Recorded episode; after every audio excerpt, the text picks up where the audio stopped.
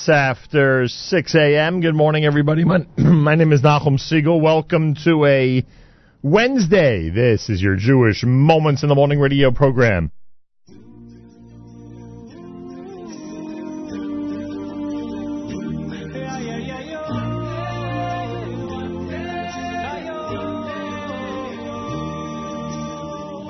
Sometimes I lay under the moon and thank God.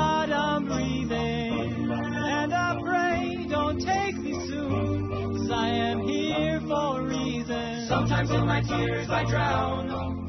But I never let it get me down. So when negativity surrounds, I know someday it'll all turn around because all my life I've been waiting for, I've been praying for, for the people to say that we don't want to fight no more. There'll be no more war, and our children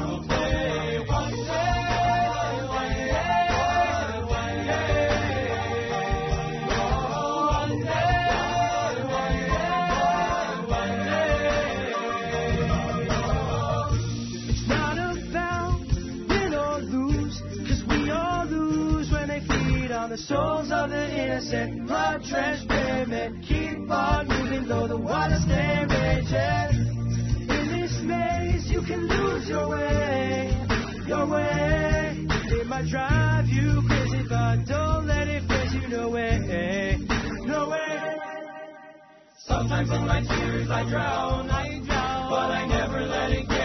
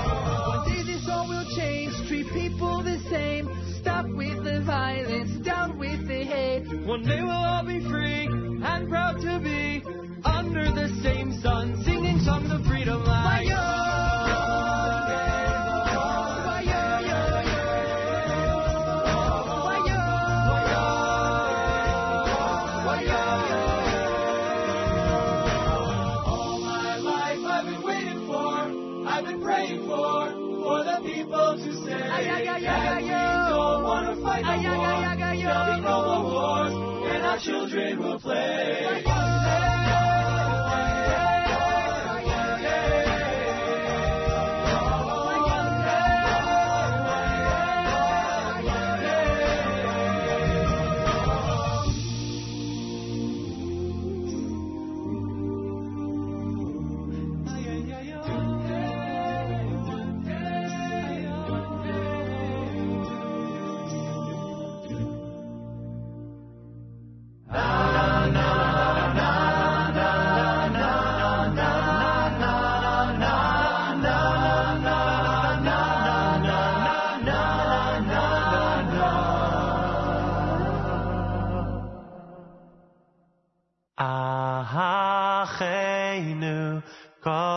Kol beis Yisroel. Ahacheinu kol beis Yisroel. Hanasuni batzara, batzara ubashivya. Ha'imdim bein bayam uvein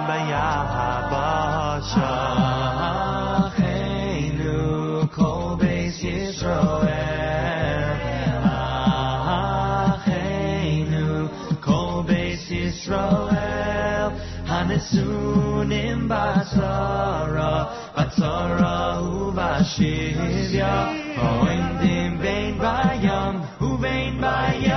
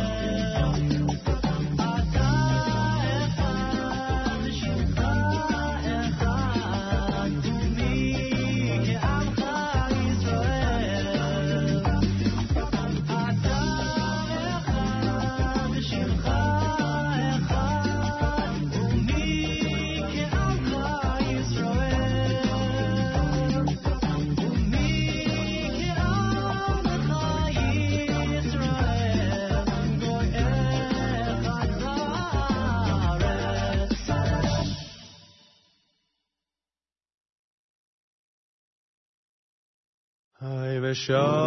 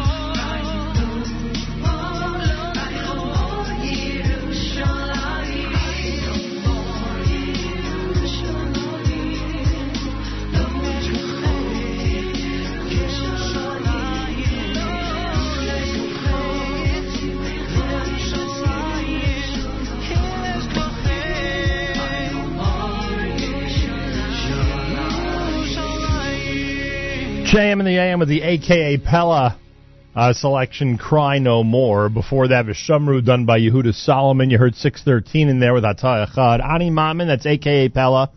Kol Zimra with Achenu, one day done by the YU Maccabees. And by the way, speaking of YU, congratulations to all the graduates. Today is commencement day. Today is the uh, big graduation day at Madison Square Garden. To President Joel and the entire Yeshiva University, we say Mazal Tov from all of us here at JM in the AM.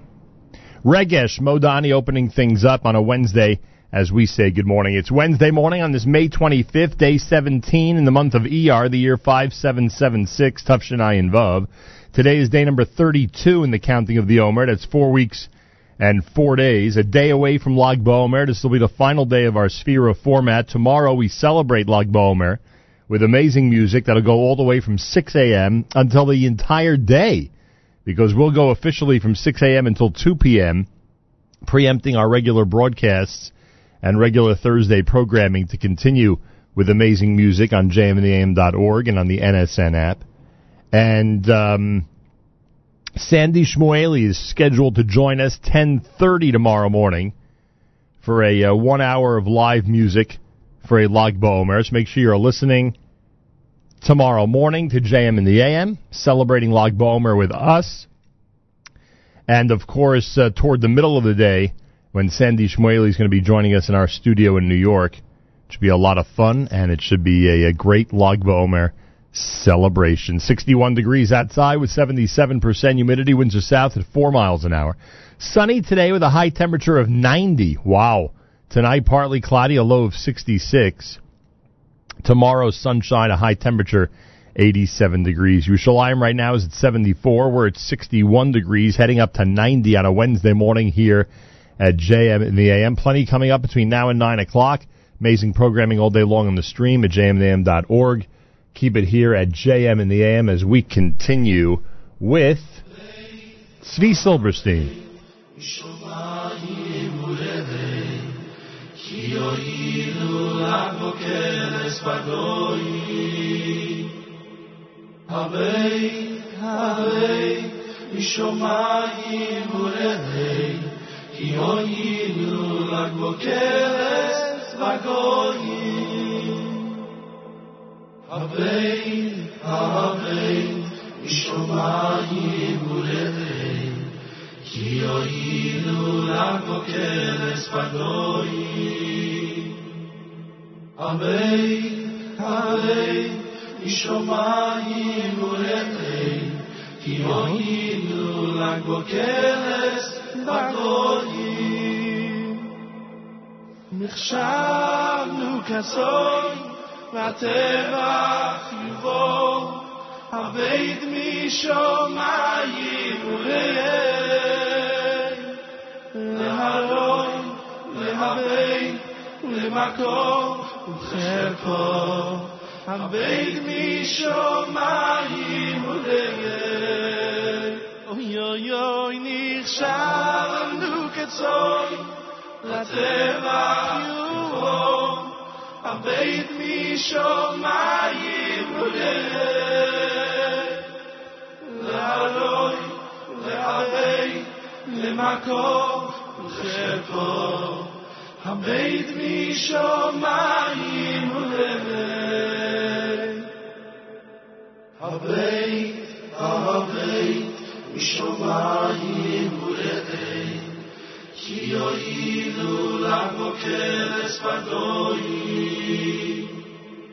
הבית הבית משומעים ולבך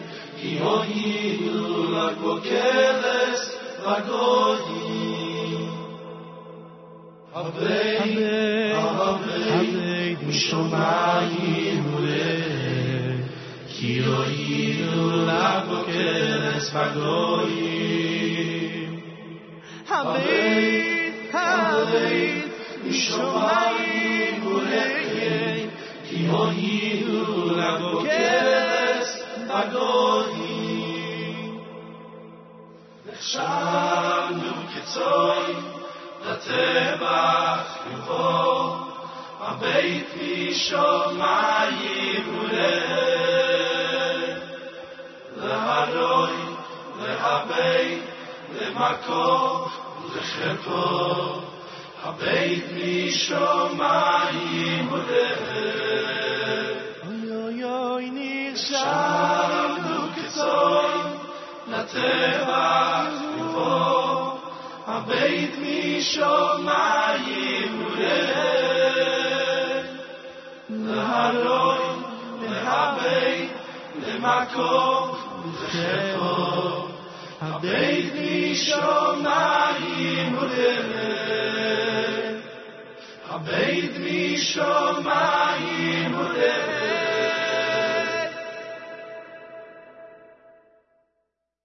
Kol yom arachai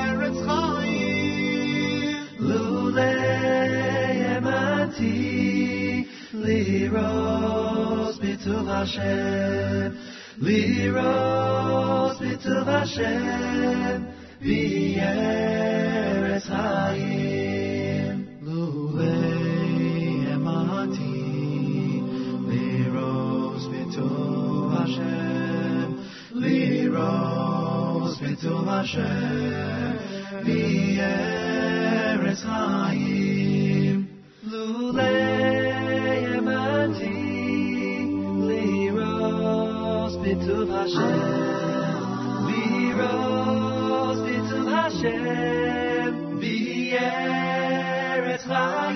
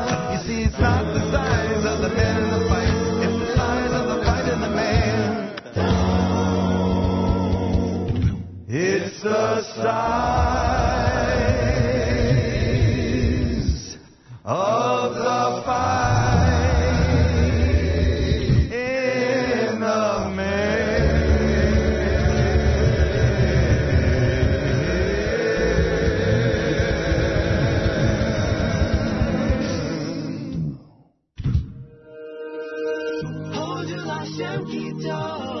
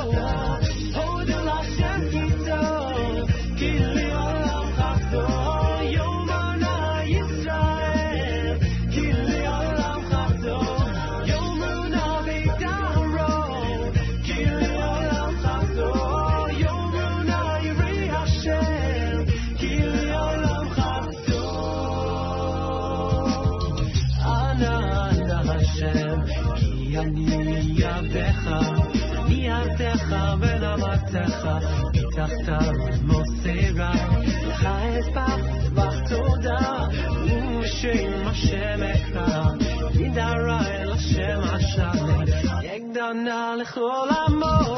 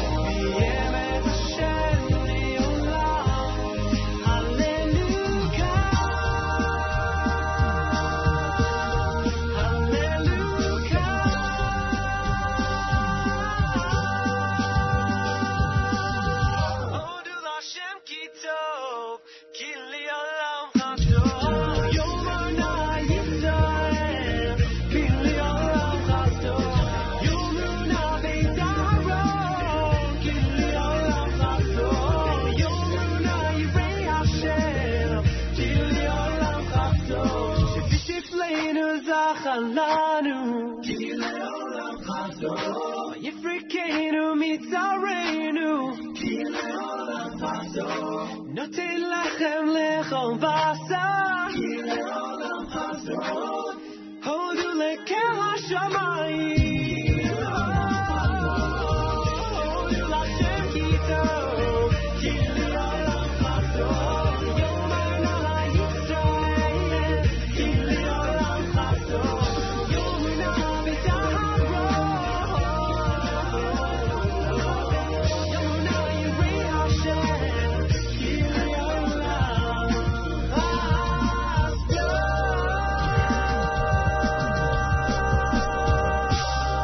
Jam the AM, that's 613. Before that, Gershon Veroba, you heard AKA Pella in there with Mehera. Lule Hamanti came from Lev Tahor. Jam the AM Wednesday on this uh, day 32 in the counting of the Omer, four weeks and four days. Please keep in mind Meir Ben Chana for Refuah Shlema, uh, undergoing surgery today. Meir Ben Chana for Refuah Shlema, and your help with that is greatly appreciated. It's Lave Ba'omer. That's right. Today is La- tomorrow is Lag Ba'omer. Today is Lave Ba'omer. We always dedicate our Lev Ba'omer programming to Dr. Marc, uh, since he's among the uh, world's best cardiologists. And Lev means heart. How do you like that? Uh, 61 degrees, sunshine today, and a high of 90. It's America's one and only Jewish Moments in the Morning radio program, heard on listeners sponsored WFMU East Orange, WMFU Mount Hope. Rockland County at 91.9 in the FM dial, around the world on the web, jmnam.org. News from Israel next. ההסכם הקואליציוני בין הליכוד לישראל ביתנו הונח על שולחן הכנסת. עם מקרי ההסכמות כתבנו עידו בן בג'י. ליברמן חתם על סעיף ובו הוא מתחייב לא לקדם יוזמות בתחום התקשורת ששר התקשורת נתניהו מתנגד להן, סעיף שימנע את קידומו של החוק נגד ישראל היום, שליברמן היה בין יוזמיו. הוא גם ויתר על חוק עונש מוות למחבלים וקיבל שינוי בדין הצבאי שיאפשר לשופטים צבאיים לגזור עונש מוות ברוב קולות ולא פה אחד. עוד בהסכם התחייבות לפעול לצמצום היכולת של בית המשפט העליון לפסול חוקים של הכנסת. ובתוך כך יושב ראש המחנה הציוני יצחק הרצוג, שהמגעים שניהל לכניסה לממשלה נכשלו, תקף את ההסכם בכנס המכון הישראלי לדמוקרטיה. צר לי מאוד שנתניהו בסוף מצמץ ולקח את ההגה של ממשלתו וחתך עם ליברמן ועם בנט לממשלה קיצונית שבחדר קבלת ההחלטות ובקבינט לא נראה שום צעד שייתן תקווה. גם אה, ממפלגת יש עתיד נמסר, כניסתה של ישראל ביתנו לקואליציה היא כניעה מבישה, בגידה והפקרת הציבור. המשטרה עצרה שני צעירים ערבים בחשד שאנסו יהודייה הלוקה בנפשה. במשטרה בודקים גם מניע גזעני. כתבנו איתמר קציר. בהארכת המעצר של החשודים, צעיר פלסטיני וקטין ערבי-ישראלי, הצהיר נציג המשטרה כי נבדקות אמירות גזעניות של השניים. החשודים מכחישים מעורבות באונס שהתבצע לכאורה לפני כשבועיים, וחקירתו עדיין מתנהלת במשטרת מחוז תל אביב. הותר לפרסום פביו סקמל, הוא החייל שהכדור שנפלט מנשקו האישי הרג בשבוע שעבר נערה בת 17 ברמת גן. כתבנו אריאל זיגלר. במשפחתו של סקמל עדיין מתקשים לעכל את שהתרחש. אמש הותר לפרסום כי פביו, לוחם בחטיבת הנחל, הודה בחקירתו כי הכדור נפלט בזמן שפרק את נשקו בתוך הבניין, בניגוד לכללים. במשפחתה של ויטל ברמש, בת ה-17, זכרה לברכה, תקפו אמש את סקמל, שלדבריהם מסר גרסה שקרית ואילץ אותם להגיב תוך כדי ימי השבעה. אחרי הכל, ולמרות שכבר נשמנו לרווחה, שביתת בוחני הנהיגה עשויה בכל זאת להימשך. משרד התחבורה הודיע שיערער על החלטת בית הדין לעבודה, שהורה לעצור את קידום המכרז להפרטת מבחני הנהיגה. כתבנו ניתאי ענבי. הערעור יוגש על החלטת בית הדין האזורי לעבודה, שהורה לצדדים לקיים הידברות במשך 90 ימים, שבמהלכה מייצר המכרז להפרטת מבחני הנהיגה ושביתת הבוחנים תיפסק. לדברי המשרד, זכותה של הממשלה לקבוע מדיניות ולהוביל רפורמות, וכי במקביל מקודמת התוכנית להענקת רישיונות נהיגה זמניים על ידי המנהלים המקצועיים של בתי הספר לנהיגה, שטעונה את אישור משרד המשפטים. ברנרד גרוסמן, יושב ראש ועד בוחני הנהיגה, אמר בשיחה עם יעל דן, קיווינו לחזור לעבודה כבר מחר. אה, לפי ההודעות הרצות ברשת, אה, ברשתות החברתיות, אנחנו רואים שמשרד התחבורה מתכוון להגיש ערעור, וחבל. אנחנו בעד לחזור מיד לעבודה, אנחנו שמחים על החלטת השופט, מקבלים אותה, אנחנו מוכנים מחר בבוקר להתייצב לעבודה. מדוע בתי הספר של אורט חוסמים אתרי מידע העוסקים בקהילה הגאה? אחראי המחשוב ברשת ניסה להסביר את החסימה שאינה קשורה כלל לתכנים מיניים, לכתבנו מיכאל האוזר טוב שחשף את הסיפור. צריך לבדוק, זה נעשה במתכוון, לא במתכוון. מדיניות של. של ההגנה על קטינים, צריך להבין מאיפה היא באה ואיך היא נובעת ומה היא פועלת ועל איזה פרוטוקולים, אני רוצה לבדוק את זה בצורה מסודרת. זה ממש... תקשיב, כאחד, כאחד שעוסק באינטרנט חינוכי הרבה מאוד שנים, אנחנו עוסקים בבעיות שקשורות בפורנו, באנטישמיות, באלף ואחד דברים, תן לי לבדוק. וברשת אורט נמסר בתגובה, הרשת מפעילה מסנני תכנים מיניים ואלימים, כפי שנהוג בכל מוסד חינוכי בארץ. התחזית היום מעונן חלקית ותחול עלייה קלה במידות החום. אלה החדשות שעורכת יערה שפירא.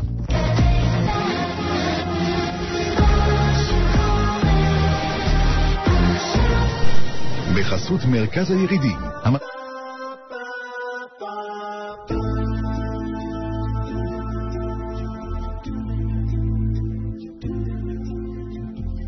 תהילות לקהל, לקהל אביון. ברוך הוא מבורך. תהילות לקהל, לקהל עליון.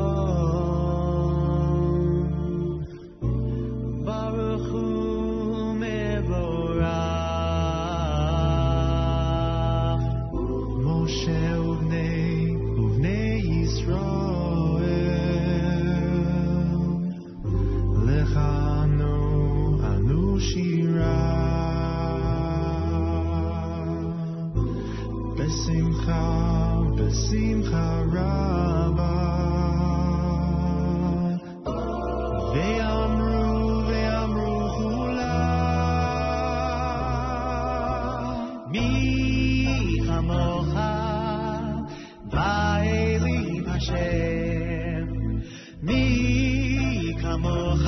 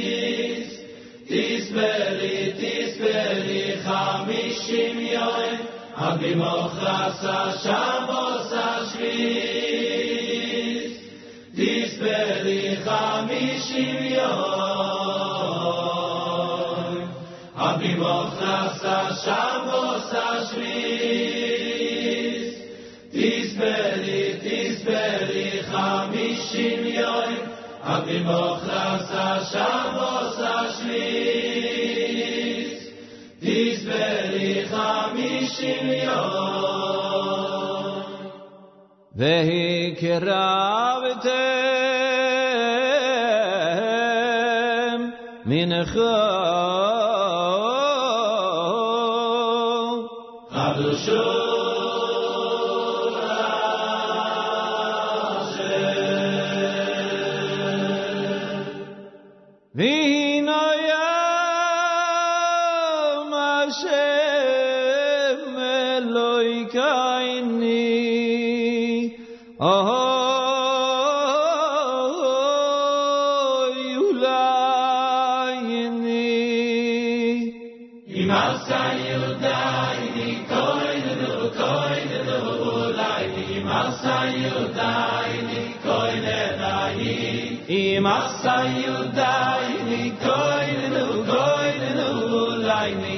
Yudaini Koinenai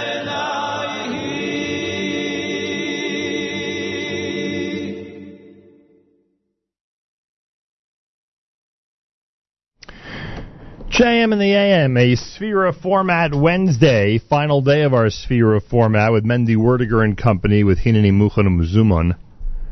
Words from before the um, actual counting of the Omer.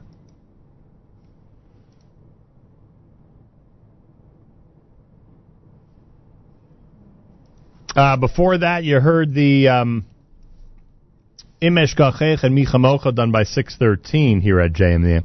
20 minutes after 7 o'clock on day 32 in the counting of the Omer, 61 degrees, sunshine, and a high temperature of 90. Pretty amazing. Prime Minister Netanyahu today welcomed Bayit Yehudi leader Avigdor Lieberman and his faction partners into the governing coalition as defense minister, vowing that Israel remains committed to reaching a peace agreement with the Palestinians. Netanyahu made the remarks at a joint press address with Lieberman at the Knesset after an agreement on the political partnership was signed in a move that expands the current razor-thin majority in the legislature. Netanyahu commented on his nearly 30-year relationship with Lieberman, underlining that now we are joining hands to move Israel forward. We have come a long way. We work together for the benefit of the Israeli government. It's no secret we've disagreed, and sometimes in the heat of the argument, we have both said things we shouldn't have said. My first priority is the security of Israel. I, as Prime Minister, together with Lieberman as Defense Minister, the IDF Chief of Staff, and other military commanders, will continue to uphold the responsibility to Israel's security. Israel needs the stability of a government to deal with the challenges ahead of us and to seize the opportunities before us, Netanyahu said. The premier also reiterated his call for opposition leader Isaac Herzog to join in a unity government that will strengthen the unity of the nation that can achieve a peace deal. Two days ago, Herzog said there are new opportunities in the region that could bring peace. I agree, and therefore I call on him again to join us in a unity government. Lieberman lauded the coalition agreement, saying he believed it had appeased both his party along with Netanyahu's Likud party. The most important issue was that of the security of Israel's citizens. Lieberman stated, we left everything else aside. On Wednesday morning, representatives of Likud, Yisrael Beitenu, and the finance minister reached an agreement overnight that will enable a signing ceremony on a new coalition deal that was expected to take place. And um,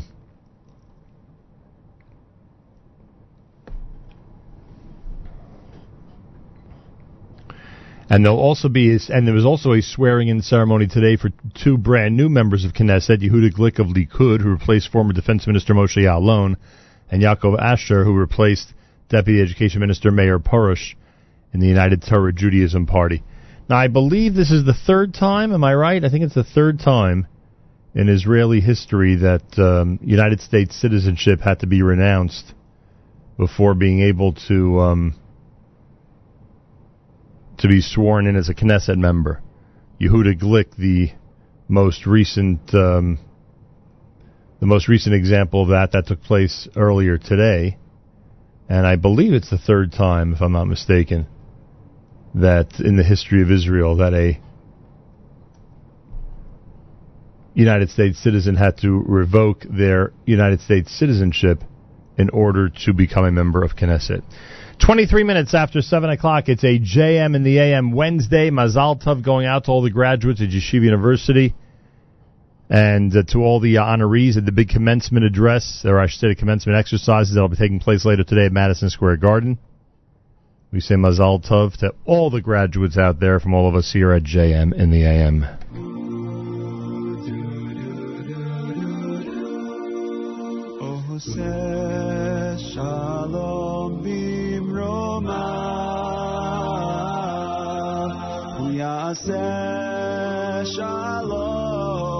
Shalom Aleinu, V'al Kol Yisrael.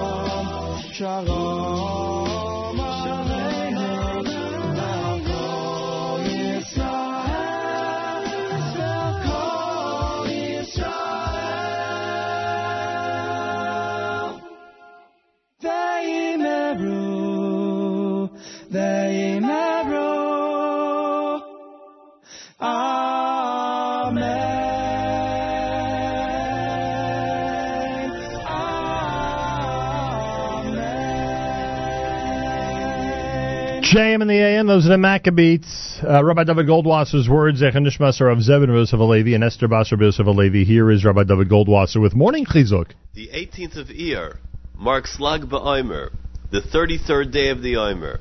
This day is observed as a day of rejoicing. It commemorates the day when the plague among the 24,000 Talmidim of Rabbi Akiva ceased.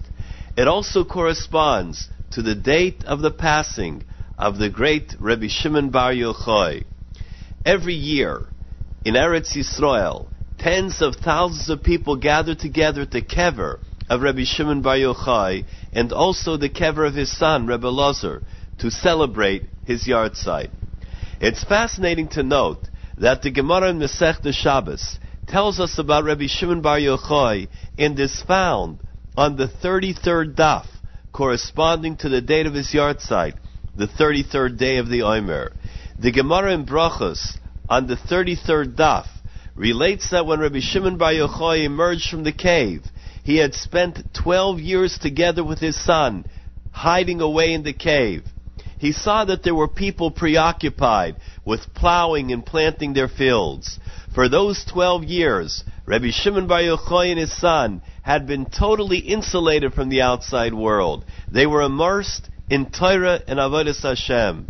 They had achieved a very high and exalted spiritual level. When they rejoined the world as we know it, they found it strange. They had to make adjustments. Thus, Rabbi Shimon Bar Yochai observed, you are abandoning the life of the eternal world, and you're engaged in the work of the temporal world. The standard that Rabbi Shimon used to judge his own private world could not be used to judge the world at large. It's elaborated on later in Masechta Brachos that Rabbi Shimon's remark meant that if people were occupied with their everyday activities of plowing and planting, when would they have time for Torah? Rabbi Shimon Bar Yochai recognized that Torah was the mainstay of life. All other pursuits were for naught. The Gemara therefore expounds further that when Bnei Israel learns L'Shem Shemayim and does the will of Hashem, then their work will be done by others. like it says, foreigners will stand and tend your flocks. The sons and strangers will be plowing. and your vineyards will be worked. However, when the Bnei Yisrael do not do the will of Hashem, then the pasuk says, "V'yosafta degonecha," you will gather in your own grain, with a painful awareness that the essence of life, the Torah, could be forsaken by Bnei Yisrael for the purpose of providing for sustenance. Rabbi Shimon Bar Yochai willed that the day of his Petira should be a Yom Hilula, a celebration of great simcha. Although this is contrary to the usual observance of a yahrzeit, which is marked with fasting and solemnity, Rabbi Shimon wanted to increase the learning of Torah, to increase the observance of mitzvahs, and to allow the masses to earn merits by being in joy. This has been Rabbi David Goldwasser, bringing you morning chizuk. Have a nice day. JM in the AM, thanks Rabbi Goldwasser for that analysis of Lag BaOmer, uh, which in Israel is going to get started in just a few hours, as people probably already are heading uh, up north, and many of them are going to be spending the night or the night and day up uh, in Meron in that area. Um, but today, uh, before we get to Lag BaOmer, and for us, by the way, it'll be a great celebration tomorrow because we have an amazing music program for you tomorrow that's going to extend all the way through our regular programming until the afternoon.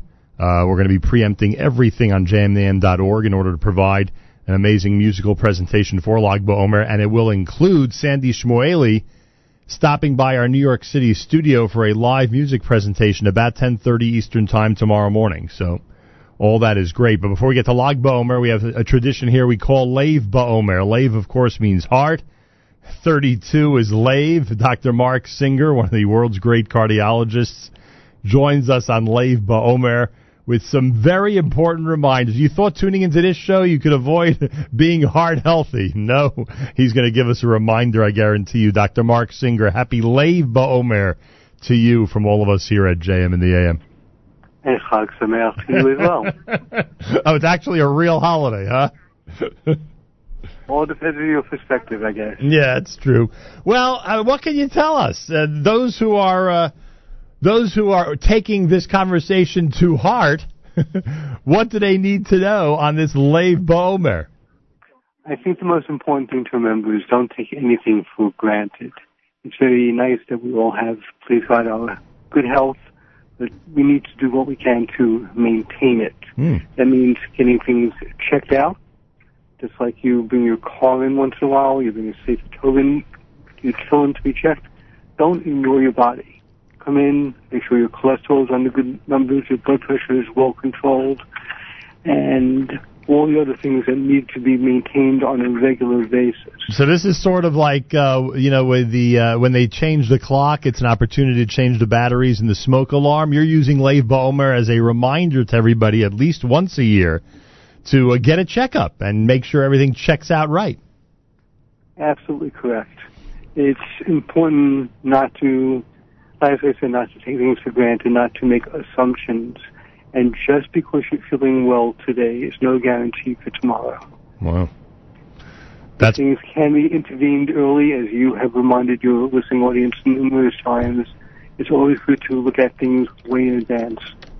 Yeah, no question about that. And the earlier the better. And people need to know that uh, screenings and tests and and different um, uh, procedures are certainly uh, better uh, earlier than later. It's Lev BaOmer. Dr. Marc Singer reminds everybody that's a golden opportunity to uh, get things checked out. Not not even necessarily just the heart, right?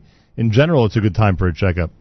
Correct. If there's anything that runs with family, now's a good time to to keep that on the radar and look at that. Uh, early intervention is obviously very important. Um, if there is any early injury earlier things that went wrong and you're watching it, now's a good time to to maintain things at the status quo. And now you know why we say Chag Sameach, because if people go ahead and do this, then in fact it's going to be a very, very good day because we've used the opportunity to remind everybody about staying healthy and making sure to follow up on whatever they need to follow up with.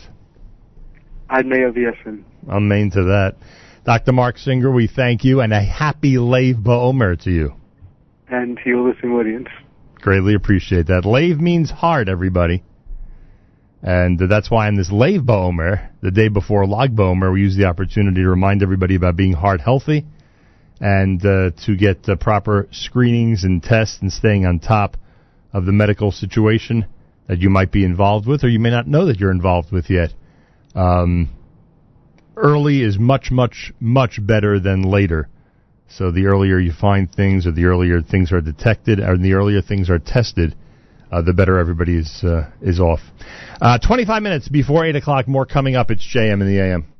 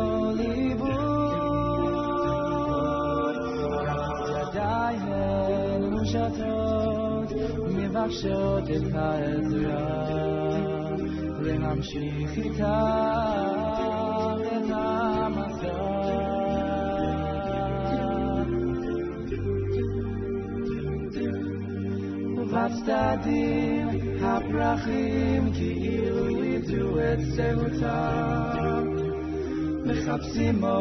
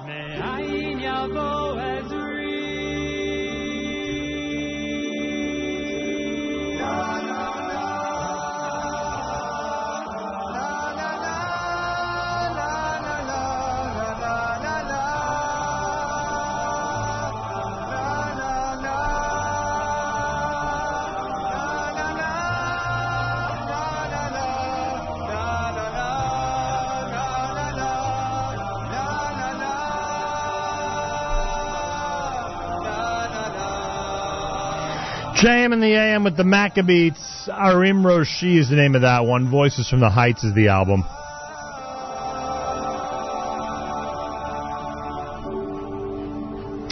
JM in the AM at 20 minutes before 8 o'clock. It's Wednesday on this Lev Ba'omer. the Lev Ba'omer theme continues as uh, we're going to be talking about Shaare Zedek Medical Center.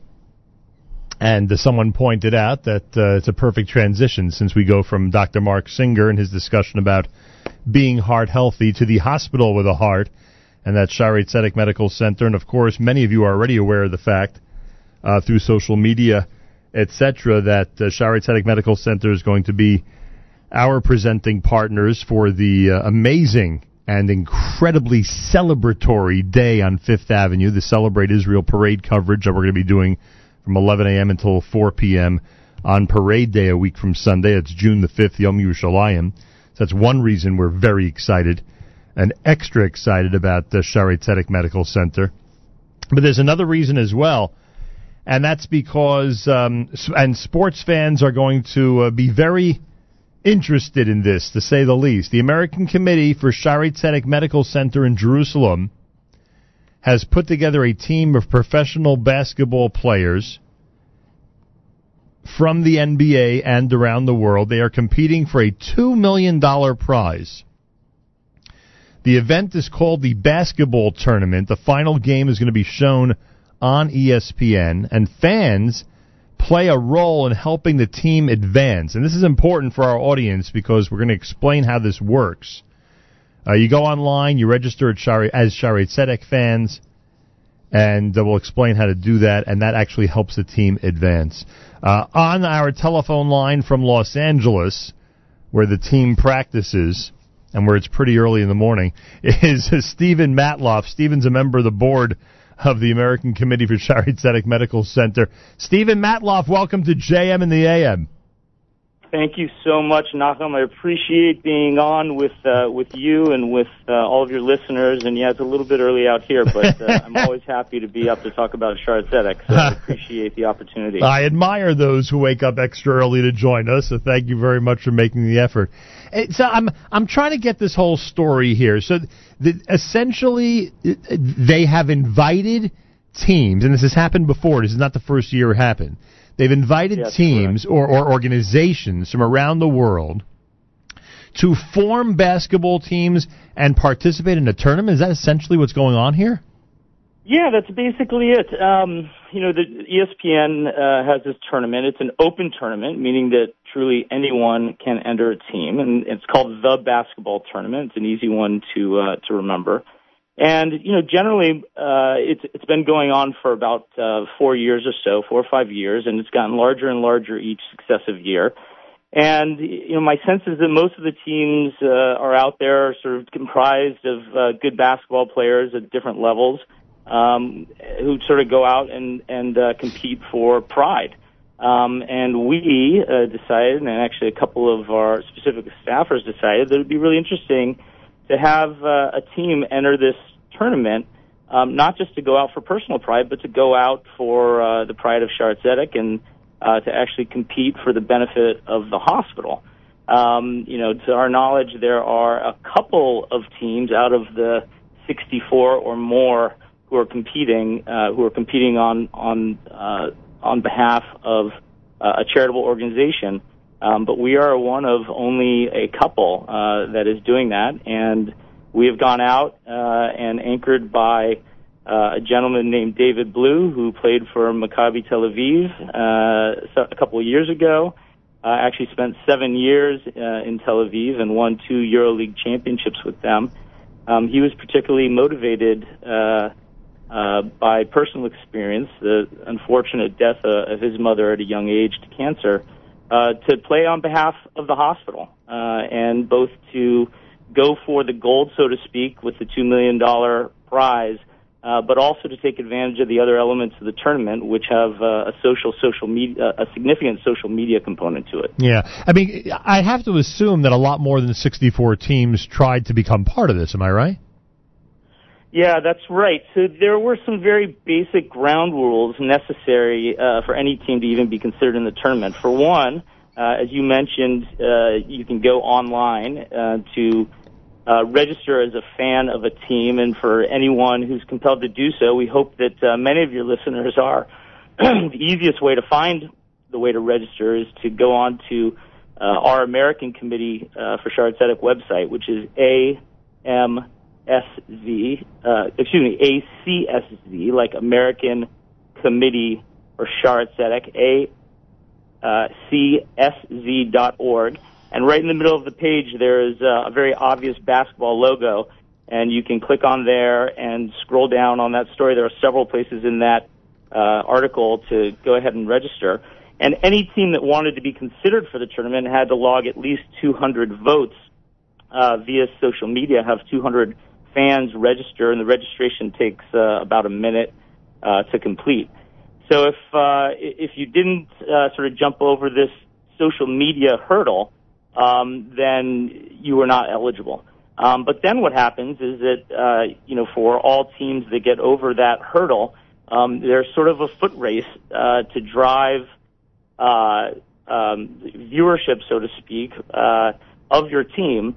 The more votes that you get, the better your seeding is in the tournament. Uh, That's what it is. Uh, and uh-huh. yeah, exactly. So there is a huge incentive to get the word out, and obviously for a charitable organization that does incredible work like Shaare Zedek, it's very much aligned with our goals to get All the right. word out. Now I got you. All right, so everybody out there really can play a role. Go to acsz.org. It's American Committee Shaare Zedek, acsz.org. Right in the middle. I'm on it right now. I see it.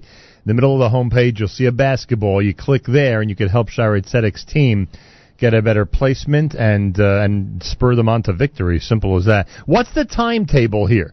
What, what is? I mean, they, they say you're practicing out there, etc. Like, well, what, when does this tournament begin, and when is the final going to be? What's what's the timetable?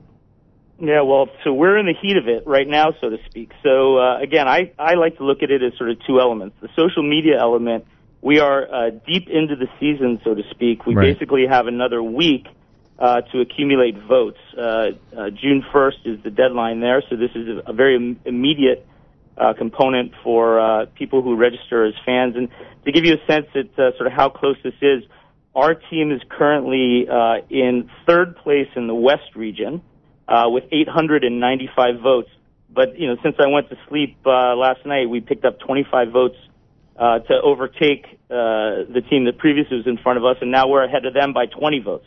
So every count, uh, every vote uh, absolutely counts. Um, and you know we're a couple of hundred uh, votes behind team number two, and we want to try to make up that room. Uh, so in terms of the so- social media element, we are in the thick of it. In terms of the games themselves, um, the first games actually are uh, the beginning of July, July 9th here in Los Angeles. Um, our team will be playing. Um, obviously, the hope is that we will continue on to the next round. The next round uh, is in Philadelphia, the semifinals, and then the final round uh, is actually the final game is played at Madison Square Garden, uh, right on your turf back there on August 2nd.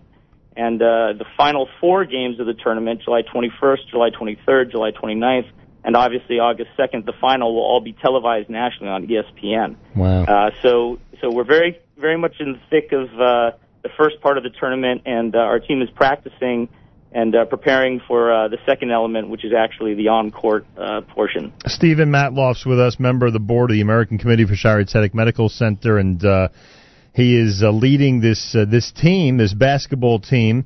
Um, they're competing for a two million dollar prize, which would be amazing if it went to a Shaare Zedek Medical Center. The they're encouraging you. Maybe that's the wrong word. You'll tell me if I'm right or wrong. They're encouraging you and other team managers to incorporate professional basketball players into your teams. Yeah, well, it is an open tournament, uh, and it is uh, a big a big purse uh, for the winner. And uh, the tournament does have some limitations uh, with regard to who can play. So no uh, current professional uh, players. Uh, But any pa- any uh, past NBA players eligible? Uh, yes, yes. Any past NBA players, any past players from EuroLeague, any past players uh, from around the world, and we, you know, have uh, have uh, attracted a number of um, individuals with, you know, professional experience from around the world, from Australia, from Austria, uh, for actually several, a couple of players from uh, from Israel, uh, from France, from Italy, from Russia. So uh, any players from around the world uh, are are open uh, to play in this tournament. So they all know that they're going to be spending their summer in the United States. Uh, that's yes, they are, um, or at least I should say our players are aware of that. Uh, Right. and in fact, all of them are hoping to spend uh, every day between July 9th and August 2nd uh, working towards this goal. Understood. Uh, would I have heard of any of the uh, uh, players aside from David Blu? Um, you, you uh, it depends on whether you're up on uh, international play. Um, you know, our big players uh, are an Australian gentleman, and, and actually, when I say big, that's a double entendre. uh, Corey Reeder, uh, he's seven foot, um, played professionally here in the states for nine years. Yeah, it sounds Uh, familiar. spent some time with the LA Clippers. Right. Um, Chidia Jufo, uh, six six, who played uh, in Austria uh, as well as in the UK and in Hong Kong. Um, Sean Weinstein, six one. He played uh, for Maccabi Netanya as well as in the Philippines. Uh, Jean Baptiste Ruggiero played in France. Grayson Skywalker is actually uh, one of our young players who's not a professional, but he has played a lot of street ball, uh, and I assure you has tremendous credibility uh, in the in the basketball world, playing with uh, a number of former professionals in various leagues. Uh, and you know when you when you get to know these guys, you get to understand that um, they really are looking for good competition uh, on a regular basis, and so weekly games emerge.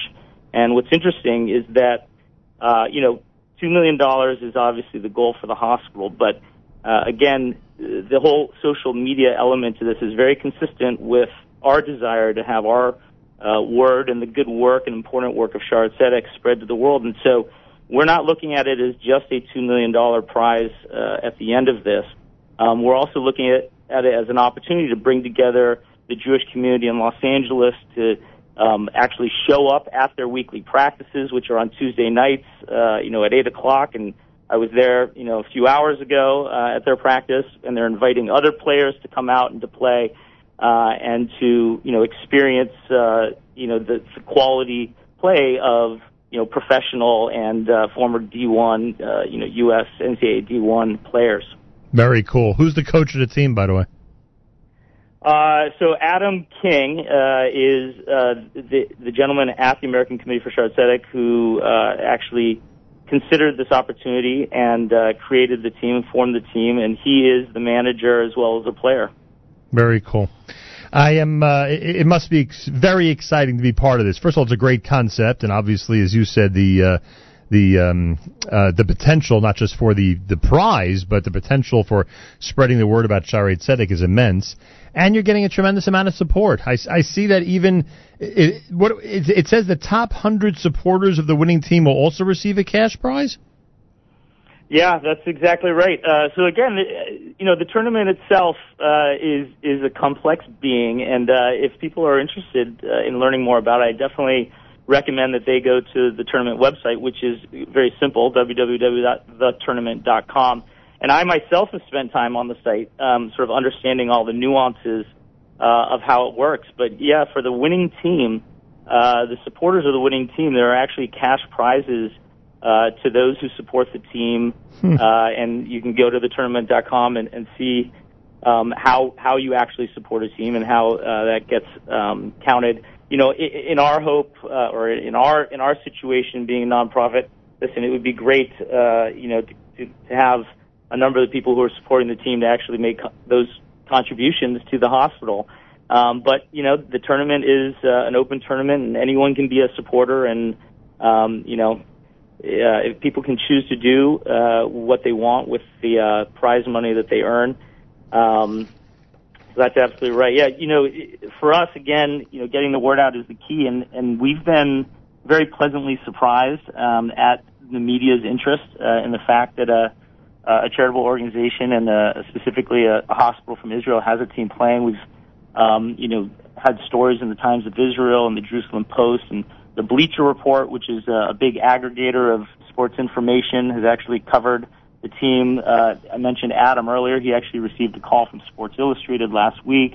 And even the tournament itself, the website featured an article about the team uh, because of its uniqueness and the hospital. And, and that's obviously incredible uh, exposure, um, you know, for the American Committee and, and more importantly for the hospital itself. Well, I mean, it, it, it's it's a tre- it's a tremendous amount of fun, and it's amazing you were able to put this together, and it can make for a very exciting summer for Jews around the world who are going to be following it very carefully. I can tell you that much. Stephen Matloff is with us.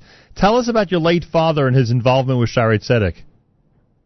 So my family's involvement with Shaare Zedek really started in the 70s. Uh, my father, uh, Jack Matloff, who uh, very unfortunately passed away uh, last August, but but truly after uh, a very full uh, and complete life.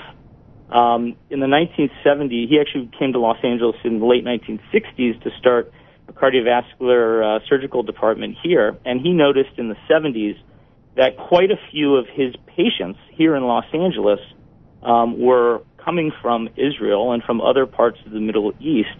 And so he started asking questions of patients that were showing up uh, from Israel about why it was that they were here in Los Angeles. And uh, one of the patients uh, who became a dear friend and really uh, became sort of a, a second Zadie or another Zadie to me um, said, you know, do you really want to know? And my father said, yes, I definitely want to know. And so he invited my father to come to Israel and uh, spent uh, quite a bit of time introducing him to uh, the various uh, medical delivery systems in Israel. And it basically uh, became obvious that there was not, uh, my father specifically was a heart surgeon, and so he was particularly interested in, in cardiac care um, at the time there were not a lot of uh, good options uh, for cardiac surgery, and for those options that did exist, um, there was a tremendous uh, waiting time. And so, uh, if you could not, uh, if, if if you were well enough to wait, uh, people did that and received um, so-so care.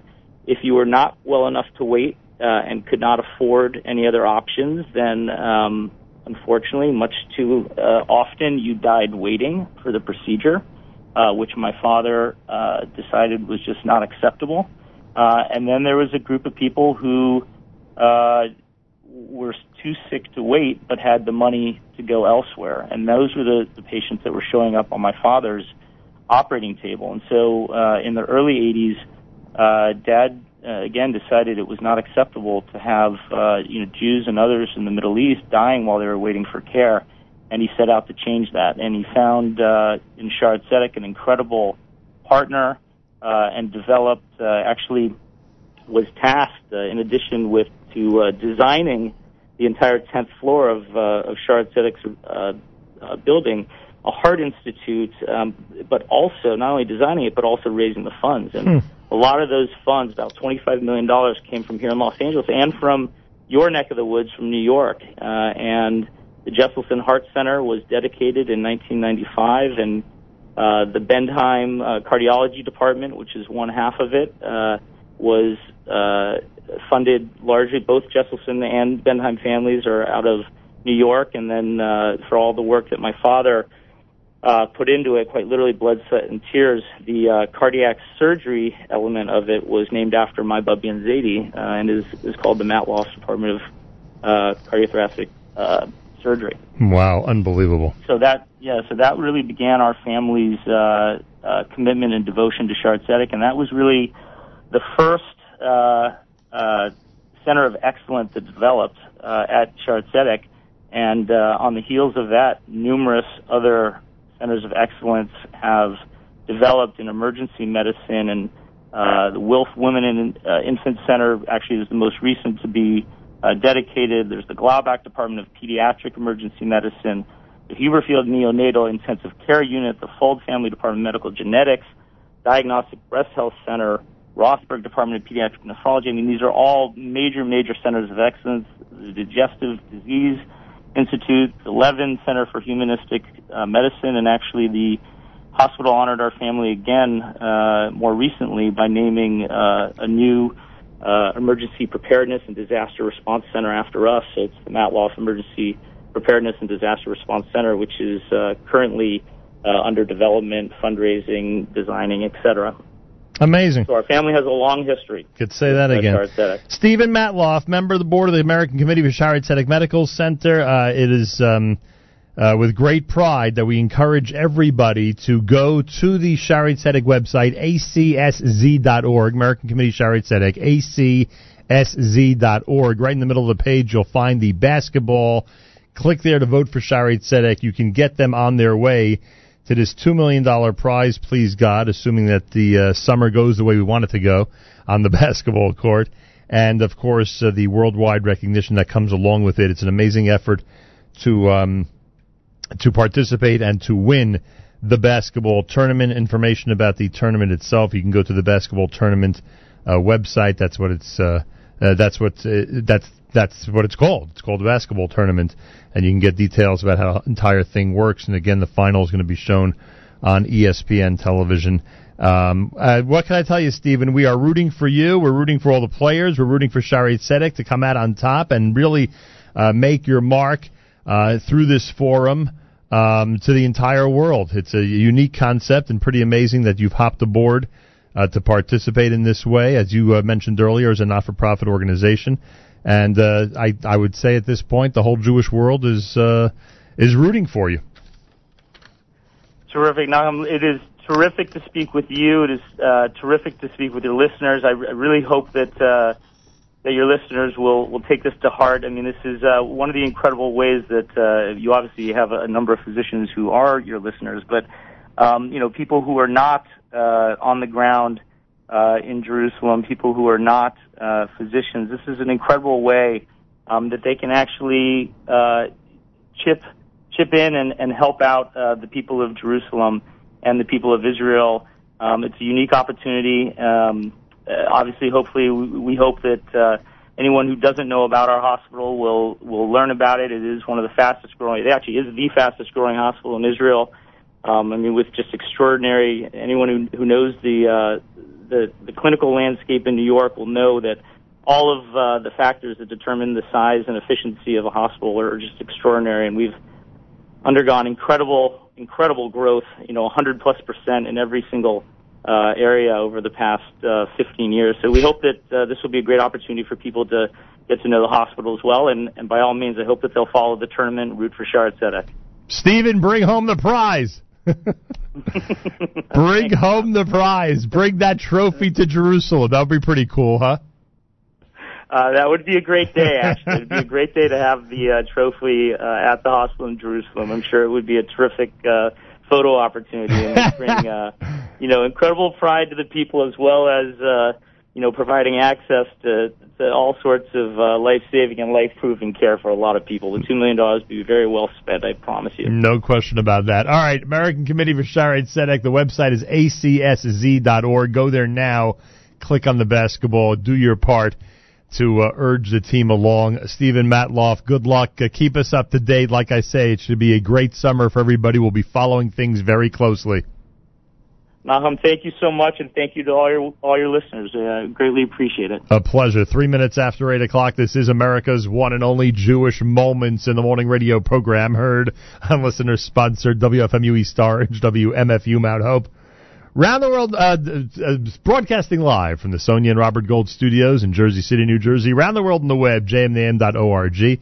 And of course on the NSN app where to have a, where we will have our big Lag BaOmer celebration tomorrow. We'll go from 6 a.m. all the way till the afternoon, straight through, preempting all of our Thursday programming in order to provide for you an amazing musical celebration tomorrow for Lag BaOmer, including Sandy Shmuely live in our New York City studio at about 10:30 Eastern Time tomorrow morning. So get ready for that.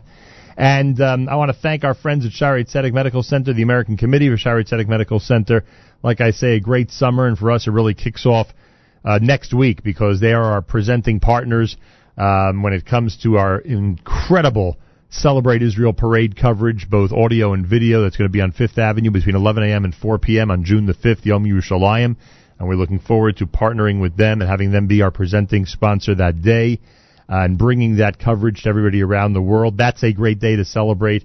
And as I said to Stephen Matloff, hopefully this summer we'll be celebrating a lot as well as uh, Jews around the world will be watching with uh, great interest as the uh, Shaare Zedek team advances, please God, in the basketball tournament. Go to the website, acsz.org, acsz.org. Right in the middle of the page, you'll see the basketball register now so you could help the team along. Literally, if you register, it helps the team along, as Stephen explained in our conversation. Five minutes after 8 o'clock, more coming up. This is JM in the AM.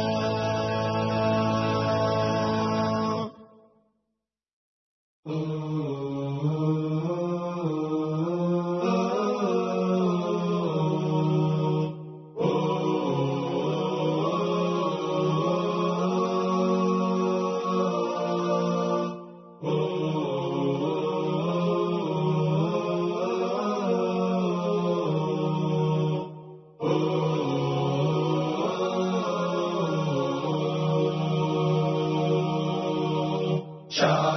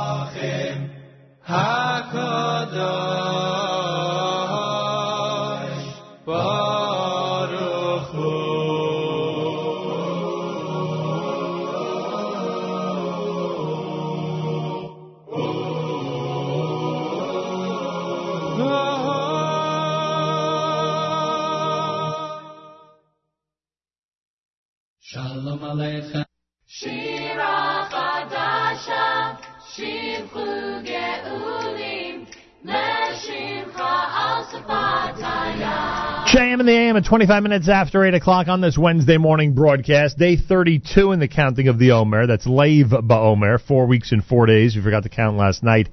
Make sure to do so sometime today. The Maccabees had their Shalashudis medley. You heard Yehuda Glantz in there with Ashes Chayil, Eli Gerstner, and the Chevra, and Mim Komcha here at JM in the AM. I thank you for tuning in. We have special guests from Israel who are going to be joining us as we continue to encourage everybody out there to uh, purchase Israeli wine.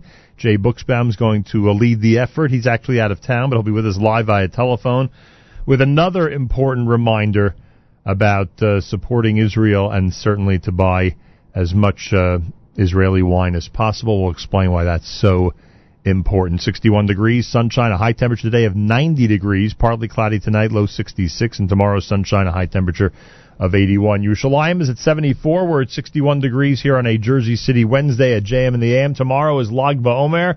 We're going to be celebrating with uh, an amazing uh, broadcast that'll go all the way from 6 a.m. until the afternoon because we're going to be continuing past JM in the AM and through our regular Thursday programming with amazing music for a Lag BaOmer on jmintheam.org and, of course, on the NSN app. And uh, in addition to that, Sandy Shmuely is going to be joining us at 10.30 tomorrow morning. He'll be joining us at 10.30 tomorrow morning Eastern Time in our New York City studio with live music in honor of Lag BaOmer. So a major celebration tomorrow. Make sure to be tuned in. It's the final day of our Sefira format, and we're getting ready for Lag BaOmer here at JM in the AM.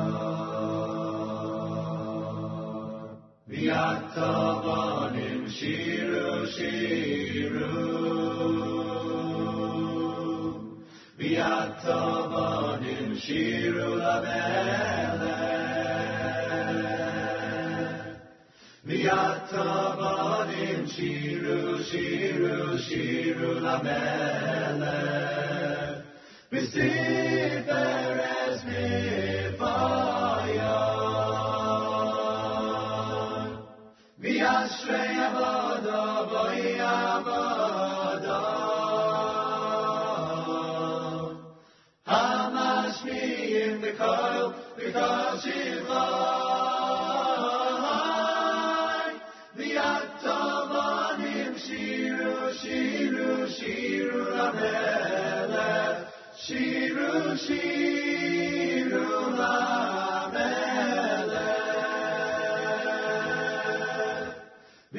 shiru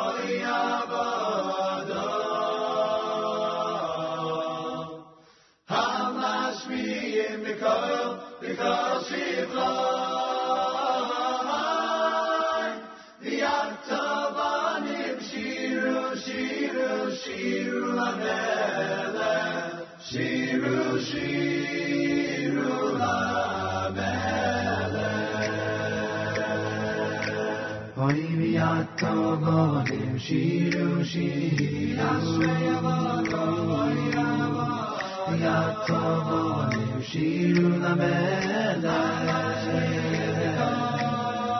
V'yatavanim shiru shiru shiru shiru lamelech V'siferes mifayah V'yatavanim shiru shiru V'yatavanim shiru lamelech V'yatavanim shiru shiru shiru lamelech V'siferes mifayah Oy oy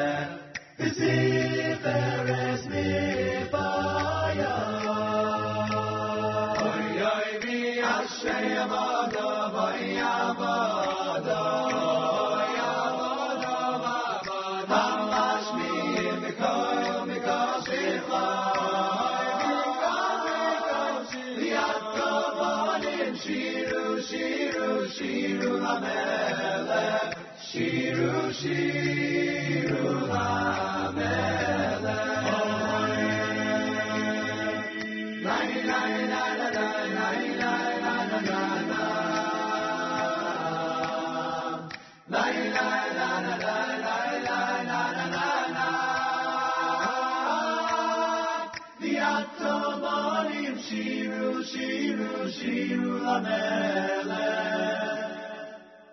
שירו, שירו למלך.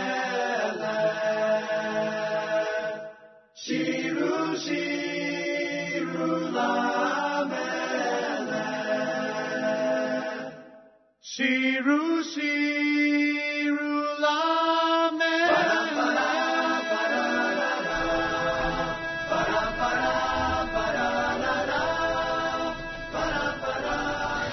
JM in the AM on a Wednesday morning, day 32 in the counting of the Omer. Tomorrow, our big Lag BaOmer celebration. Well, I always like to say from the grapevine, but frankly, I have no idea where he is right now. Maybe he'll tell us. He's the one, the only, the uh, greatest kosher wine sommelier on planet Earth. That's how we introduce him, and his name is Jay. Buchsbaum. Is your location to be revealed today, or this is going to remain Of a course, secret? I'll, if you I'll give you a hint. If anybody could figure this out, you know, I just found out about it this morning myself from my wife. It's the state or city in the country that has the worst air quality today. the worst air quality. Today. What do you mean today? I mean, she tells me, my Brenda, my wonderful, darling wife, said, Jay, be careful, stay inside. It's got the worst air quality today in the whole country. How would someone even know that? I guess you Google it. I don't know. Anyway, are you staying indoors the entire day now? No. I'm not. So where are you? I'm in Cincinnati, Ohio. Big wine show there last night? Big wine show. Um, yeah. You serious? There was a big wine show there last night? Yes, Rockwern Hebrew Academy or something. Very, very high end. You know, uh, we had 400 people. Um, it was just, just really, really, really amazing. Well, there you go. Um, well, I have a surprise for you. We have um, somebody in our studio who knows a little bit about Israeli wine. How do you like that? Well, the, the, the people in Israel that know the most, or really, some argue, is the literally the Chateau Margaux of Israel. There's only one person that I know of, or one family that I know of that is that. And that would be That would be Ilana Ben Zaken. Ilana Ben Zaken. Ilana Ben Zaken is here in our studio, everybody. You're and kidding me. I don't believe it. I Yeah. guess Hi, right. Jay. Don't sound too surprised, Jay. Ilana is here, and she is from Domaine du Castel Winery. Many of us know it just as Castel Winery in Israel. Shalom, shalom. Welcome to Jay and the Shalom, shalom. Very happy to be here. Excited. Jay, how would you describe Castel? Is this uh, a boutique winery? Is there another uh, term to use for them? How would you describe it to our listeners? Yes, it is a boutique winery. We we like to use the worm, uh, the worm, the term, a small estate, a small estate or small chateau winery. Um, Castel really uh, started the revolution of fine small uh, uh, small wineries in Israel, especially for the area known as the Judean Hills. Uh, kind of, it's like you know, you could you could compare the Galilee or the Golan Heights to Napa Valley, Right. and I would compare the Judean Hills to more like Bordeaux. How did this all start? How did your uh, family get involved in the world of kosher wine? So uh, it started when we had um, a restaurant uh, for uh, 20 years, and um, in what city? in Jerusalem, Mamma Mia. It was a very famous uh, Italian restaurant. And uh, in those times, we had only um, uh, Carmel wines, and then uh, Yarden started. And uh, my father was very fascinated about it. He said that um, he, he wanted to try, you know, to make a, a good um, a good wine in Israel. And in the beginning, it started as a hobby. He planted um, a very small plot of uh, of, of grapes uh, near the house, and uh, He took the challenge very seriously. He, went, Yeah. he went out there and grew the grapes.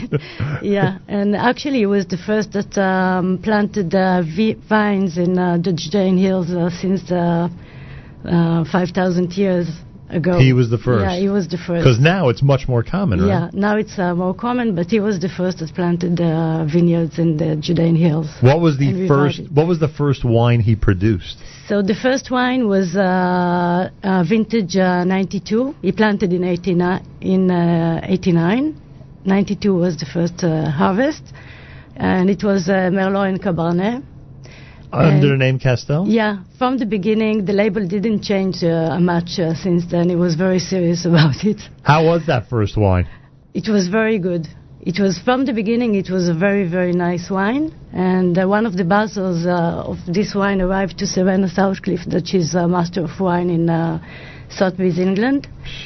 Um, and uh, she wrote him a fax. Uh, those days uh, there wasn't uh, any emails, and she said it's the, f- the the best wine I had from Israel, and the winemakers in Israel should uh, learn from him how to make wine. And since then, you know, it's God telling him uh, you're doing well, and uh, it's became a business. Ilana Ben Zaken is here. When did the Castel wines start becoming available in the United States? Um, first have, yeah, uh, first vintage that was kosher was uh, part of it was kosher in uh, 2002, and in thou- 2003 all the winery became uh, kosher. And now you produce how many different wines? Now we produce um, um, four wines and another two that uh, we are launching uh, in in the state uh, next year. All right, and those four are available here. Yeah, the four is uh, available in the state: Grand Vin, Petit Castel, C, and uh, Rosé.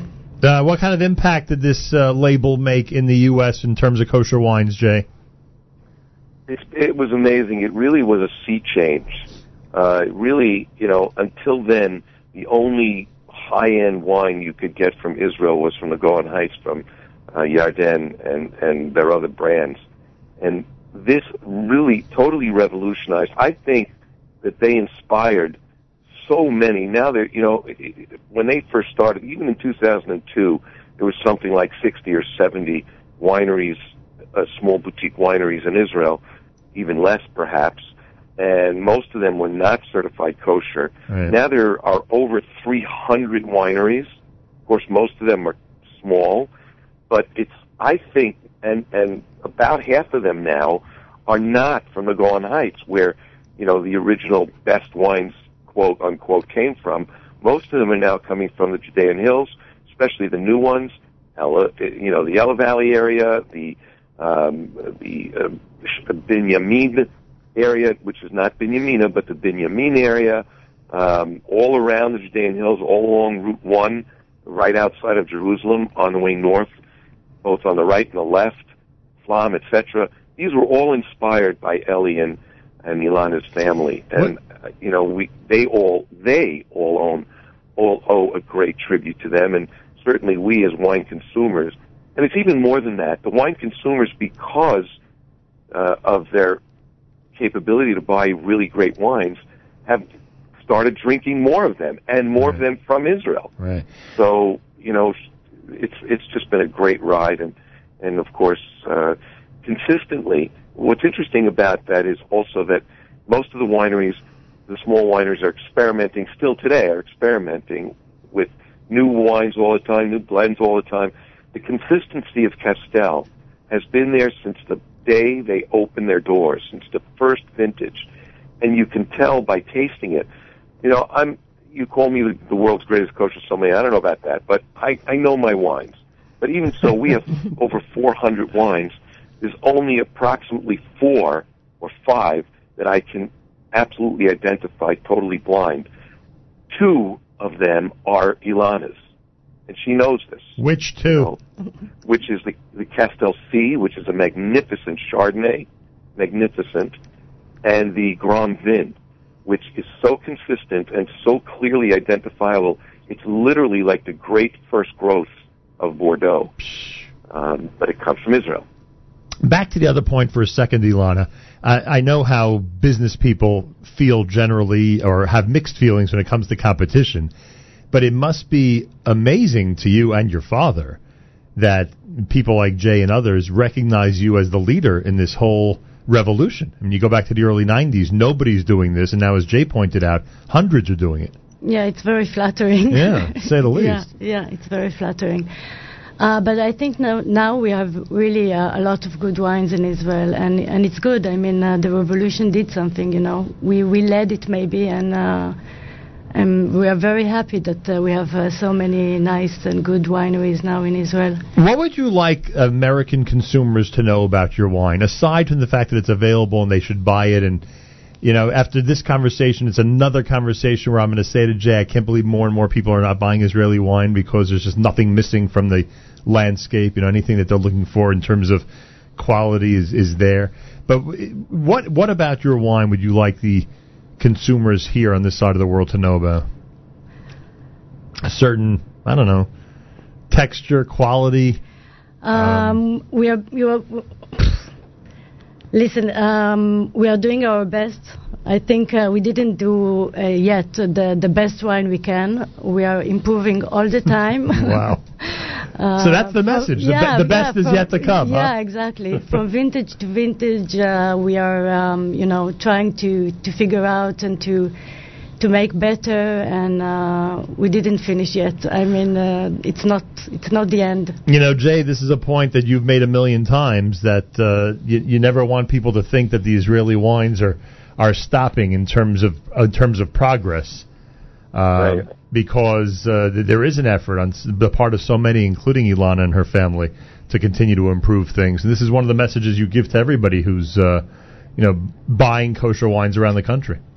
I've been on this with the Wine Spectator, with uh, ABC, NBC, CBS, even the Wall Street Journal, and that is is that just like, and it's crazy that you can make this comparison, but you can. Just like Israel is at the cutting edge of technology, you'd think that with wines, it's kind of like, okay, we found what we need, we know how to do it, great, we're going to do it. No, Ilana's dad just established a brand new facility across the road from where they were earlier. It's two, two or three times the size, but the technology, the grapes continue to be honed and made sure that it comes from the exact vineyards that they need it from and exactly the way they want to harvest it and, and prune it, etc. And also the technology that they're putting in, the kind of tanks and equipment and, um, you know, temperature control just continues to improve year after year after year. Uh, their techniques, I, I, you know, I'm not sure about that, but Ilana can speak more to that. But what's that's so exciting about Israelis, especially Ilana and her, and her family, you'd think that they are literally considered the best Israel has to offer, and they go, okay, that's good, we're good. No, every year, every day, they they go out into the vineyards and into the winery and try to improve what on what they did the year before and the day before. Well, there you go. That's that's a pretty big compliment, wouldn't you say? yeah, yeah, we, we are. I mean, uh, we invested a lot of money in new machinery, in uh, a, a new uh, um, sorting machines, in um, you know, all, all the machinery is new now in the winery. It's the the last, um, you know, that we have uh, in in the market. And, Right. and yeah, we are doing a lot of efforts now. Now, the main issue is the, is the vineyards to understand um, more what's going on in the vineyards. What is the most tedious part of the whole process? What is the what, you know, what what's the most frustrating part of making wine? What is that it's a long process. it is very long, and it doesn't have and it doesn't always end up the way you want it to. Right? Exactly. Yeah. And How's the, how's the most recent vintage? uh, satisfactory to you or not? Yeah. Grand Vin uh, 2013. What was the last disappointing vintage? Uh, or there hasn't been one in a long you know time. We don't have. I think maybe 2010 was uh, very challenging because it was a very warm year and uh, and it it was really a vintage year, um, a winemaker wi- uh, Right. year because it was very difficult. But um, I think our wines are very consistent. The differences between vintages are not very big, Right. you know. Uh, and the last one, the Grand Vin uh, 2013, was uh, pointed, uh, uh, rated by Robert Parker 94 points. That it was. Uh, And for people who know those statistics, that's amazing. had, yeah. And uh, So, right, just like You've cited that, Jay. You've cited that on the air for us, right? That was the one you told us about. yeah, yeah. Go ahead. I'm sorry. Yeah. just like just like Castel is known as the perhaps the best winery out of Israel, Robert Parker is by far considered the best wine critic or the most influential wine critic in the world, let alone America. All right, we have if he gives a, if he gives a wine a 94, it's pretty freaking amazing. that, that's uh, that's for sure. Uh, a couple of minutes left, and I want you to introduce Jay, our guest who just walked in. Josh Greenstein is here. You want to give us a word on who Josh is before we uh, speak them on the air? about five years ago, we decided that it was, or it was decided that it was very important to focus on Israeli wines as a group, and Josh is the head of our Israeli wine portfolio. Boy, do you have a great job.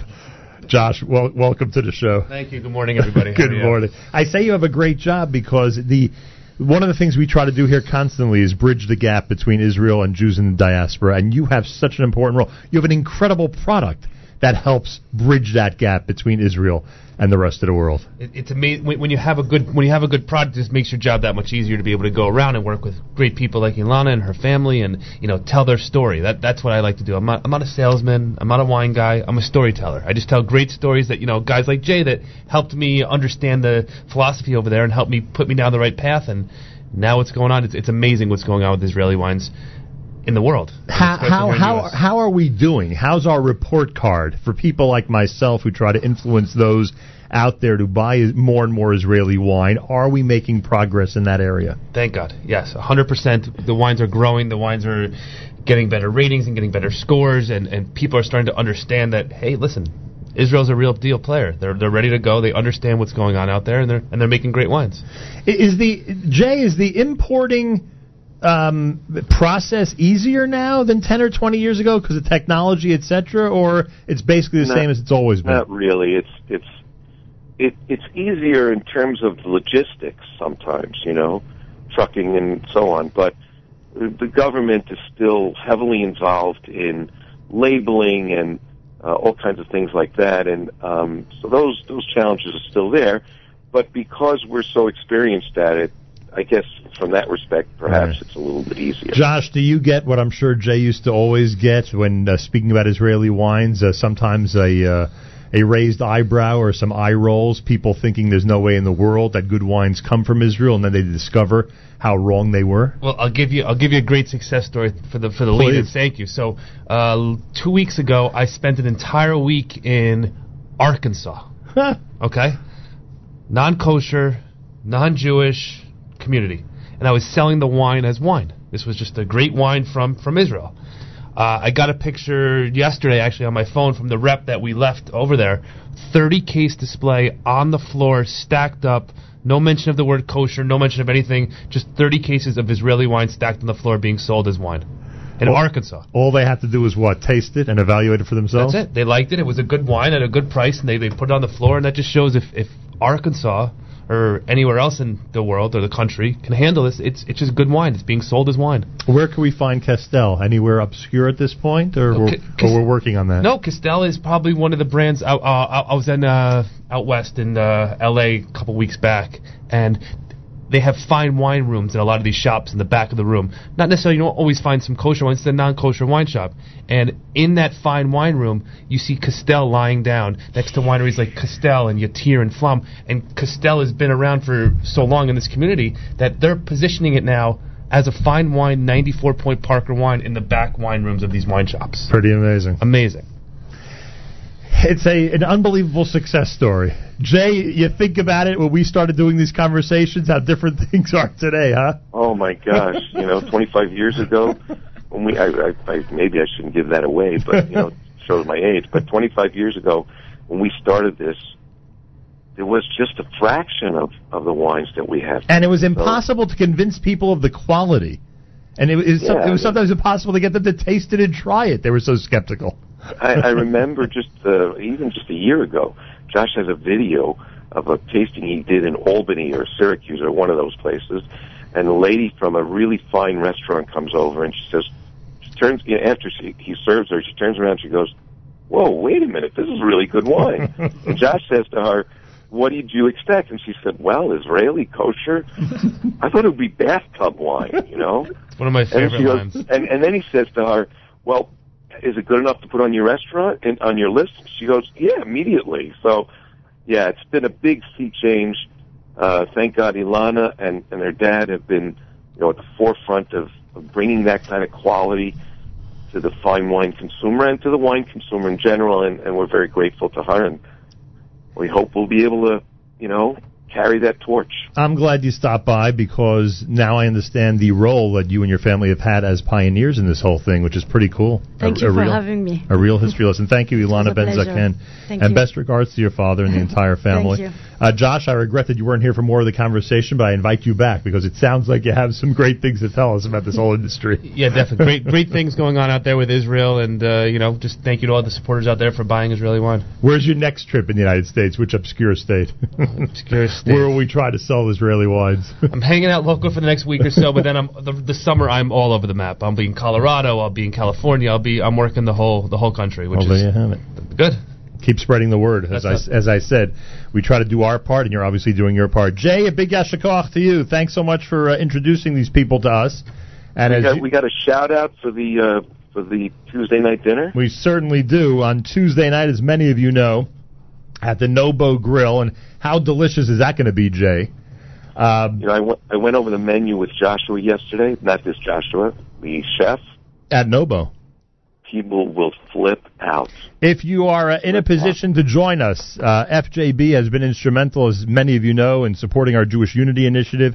And there is an incredible event at Nobo on Tuesday night, the day after Memorial Day, uh, which will be a, a 10 course meal with 10 unbelievable wines. You, Jay Buchsbaum, and Simon Jacob, and our wonderful friends at the Herzog Wine Cellars and the Herzog family, I should say, have been instrumental when it comes to the wine end. And you are guaranteeing people that if they have any affinity toward wine, they are going to have a very nice night on Tuesday night. Amazing night. Amazing night. All right, so everybody out there, if you need information, contact me. You can email me. I will let you know exactly how to participate, and your support will be welcome. Jay, thanks so much. Enjoy Cincinnati. I certainly will.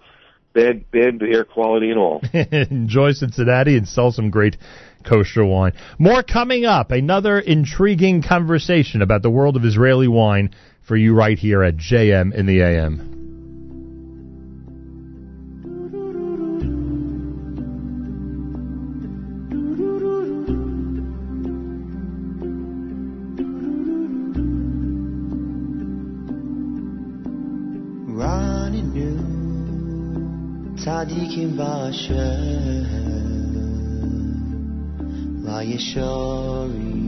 yeshori navasehilo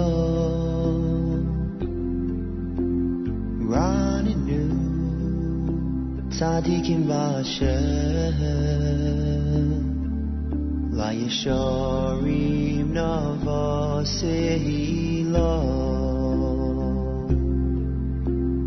running new tzadikim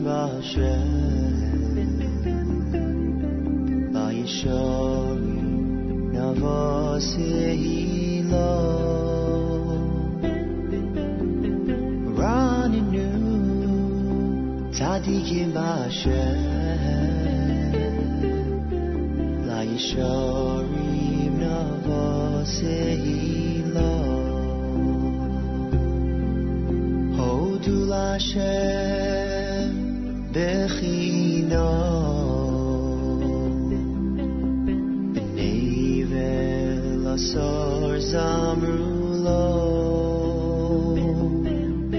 Hold you, Lashem, bechino.